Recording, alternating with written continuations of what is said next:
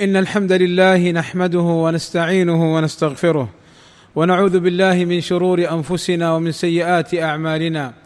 من يهده الله فلا مضل له ومن يضلل فلا هادي له. وأشهد أن لا إله إلا الله وحده لا شريك له. وأشهد أن محمدا عبده ورسوله. ألا وإن أصدق الكلام كلام الله وخير الهدى هدى محمد وشر الأمور محدثاتها.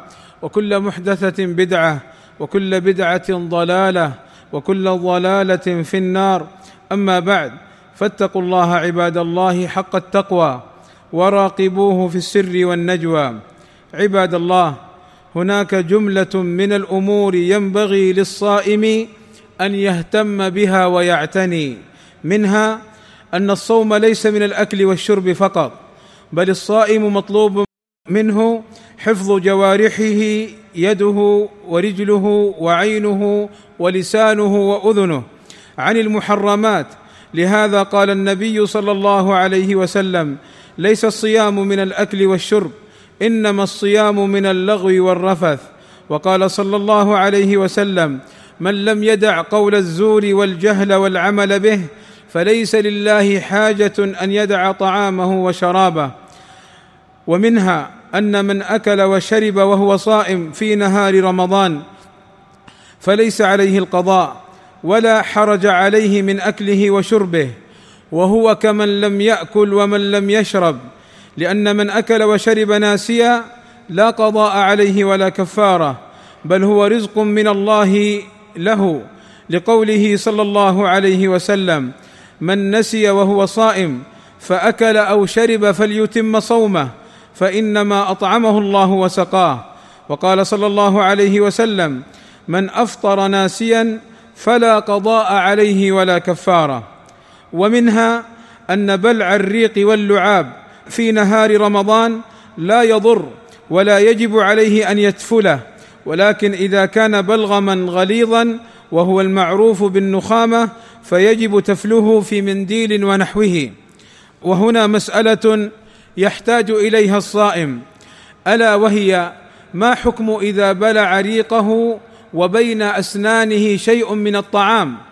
والجواب أنه لا يضر إن شاء الله بإجماع أهل العلم. وإذا توضأ الصائم فلا يبالغ في استنشاق الماء. والاستنشاق هو إدخال الماء إلى الأنف لأن النبي صلى الله عليه وسلم أمر الصائم إذا توضأ أن لا يبالغ في الاستنشاق. فعن لقيط بن صبرة رضي الله عنه قال قلت يا رسول الله أخبرني عن الوضوء. فقال صلى الله عليه وسلم أسبغ الوضوء أي عمم جميع بدنك بالماء. الأعضاء التي هي أعضاء الوضوء وخلل بين الأصابع. وبالغ في الاستنشاق. إلا أن تكون صائما. أي فلا تبالغ بالاستنشاق إذا كنت صائما. وهنا ننبه إلى أن بعض الصائمين هدانا الله وإياهم للصواب. لا يدخل الماء في أنفه خوفا من دخوله في حلقه. فنراه يكتفي بغسل مقدم أنفه فيخل في وضوئه. وهذا لا شك أنه خطأ كبير. إذ أن النبي صلى الله عليه وسلم نهى عن المبالغة في الاستنشاق ولم ينه عن الاستنشاق نفسه. والله أسأل أن يجنبني وإياكم الخطأ والزلل وأن يجنبنا وإياكم الفتن ما ظهر منها وما بطن وأن يغفر لنا الذنوب والآثام والزلات. إنه غفور رحيم مجيب الدعاء.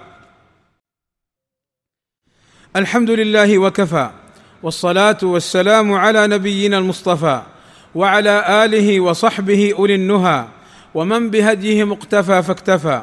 عباد الله إذا يبس فم الصائم فله أن يتمضمض من غير الوضوء فالمضمضة لا تفسد الصوم لأن الفم في حكم الظاهر وهذا باتفاق العلماء. وهنا مسألة يحتاج إليها الصائمون. ألا وهي ما حكم الصائم إذا دخل الماء في جوفه وهو يتوضأ أو يغتسل أو يتمضمض من غير وضوء؟ وما حكمه إذا دخل الذباب في حلقه وهو فاتح فاه؟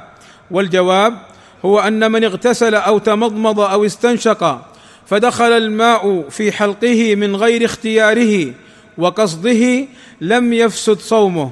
لأن الرسول صلى الله عليه وسلم قال رفع عن أمتي الخطأ والنسيان وما استكرهوا عليه. وإذا استنثر فدخل الماء في حلقه دون إرادته فلا يضر إن شاء الله. وكذا الذباب دخوله في الحلق لا يضر. قال الحسن البصري إن دخل في حلقه الذباب فلا شيء عليه. ويجوز للصائم الاغتسال في نهار رمضان لأن النبي صلى الله عليه وسلم لم ينه عن ذلك بل اغتسل صلى الله عليه وسلم وهو صائم. وإذا تضايق الصائم من طعام وشراب فلا يدخل يده في حلقه ليستفرغ أو يعمل ما يجعله يستفرغ لأن تعمد القيء أي الاستفراغ من المفطرات. وأما إذا خرج القيء من تلقاء نفسه دون عمل منه فلا شيء عليه. قال صلى الله عليه وسلم من ذرعه القيء أي من غلبه. من ذرعه القيء وهو صائم فليس عليه قضاء. وإن استقاء فليقضي. يعني لو خرج الطعام من تلقاء نفسه دون عمل من الصائم فصومه صحيح. ولا قضاء عليه. وإذا تعمد الصائم إدخال يده أو إدخال شيء في أنفه أو شم رائحة معينة ليستفرغ فإنه قد أفطر وعليه القضاء. وهنا لا بد من بيان مسألة يحتاج إليها الصائمون. وهي إذا أحس بأن معدته تموج وتضطرب وأنها سيخرج ما فيها فهل يجب على الصائم أن يمنع خروجه أم لا؟ والجواب هو أن الصائم لا يمنعه ولا يفعل شيئا بل يتركه فإن خرج من تلقاء نفسه فلا شيء عليه.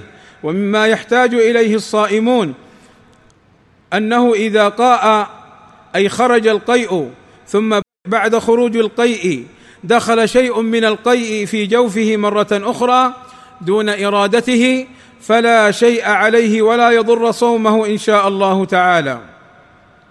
اللهم وفقنا للعلم النافع والعمل الصالح واتباع سنة نبينا محمد صلى الله عليه وسلم. اللهم اغفر للمسلمين والمسلمات والمؤمنين والمؤمنات الأحياء منهم والأموات. اللهم إنا نسألك الهدى والتقى والعفاف والغنى. اللهم أعنا على صيام رمضان وقيامه اللهم واجعلنا من أهل رمضان الذين يصومونه على سنة النبي صلى الله عليه وسلم. اللهم وفق ولي أمرنا لما تحبه وترضاه. واصلح اللهم به العباد والبلاد واحفظه من كل سوء. وصلى الله وسلم على نبينا محمد وعلى آله وصحبه وسلم أجمعين. والحمد لله رب العالمين.